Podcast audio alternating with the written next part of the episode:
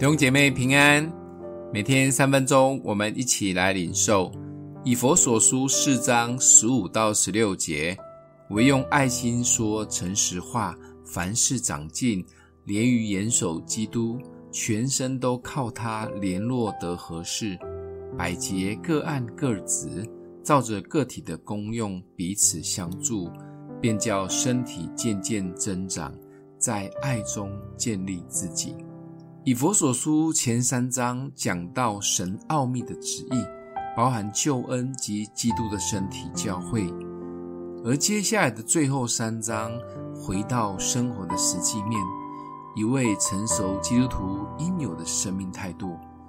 一开头，保罗就不客气地直接讲：既然我们得着蒙召这么大的恩典，就要活出一个值得蒙召恩典的生活及生命。我们内在的生命要谦虚、温柔、忍耐；外在对待人要爱心、宽容、和平相处，竭力保守合一。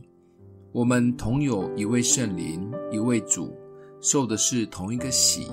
不管我们来自什么样的背景，我们有什么样的恩赐，在教会里面担任什么样的职分，最重要的都是连结基督。在圣灵里保持合一，不要计较那么多，更不能说谎。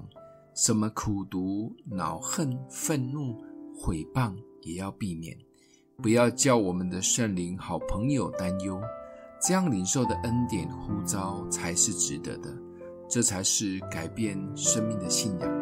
我们先不谈我们有最棒的永恒奖赏这一件事情，在地上的日子。这个信仰最重要的一个重点，就是透过基督改变生命。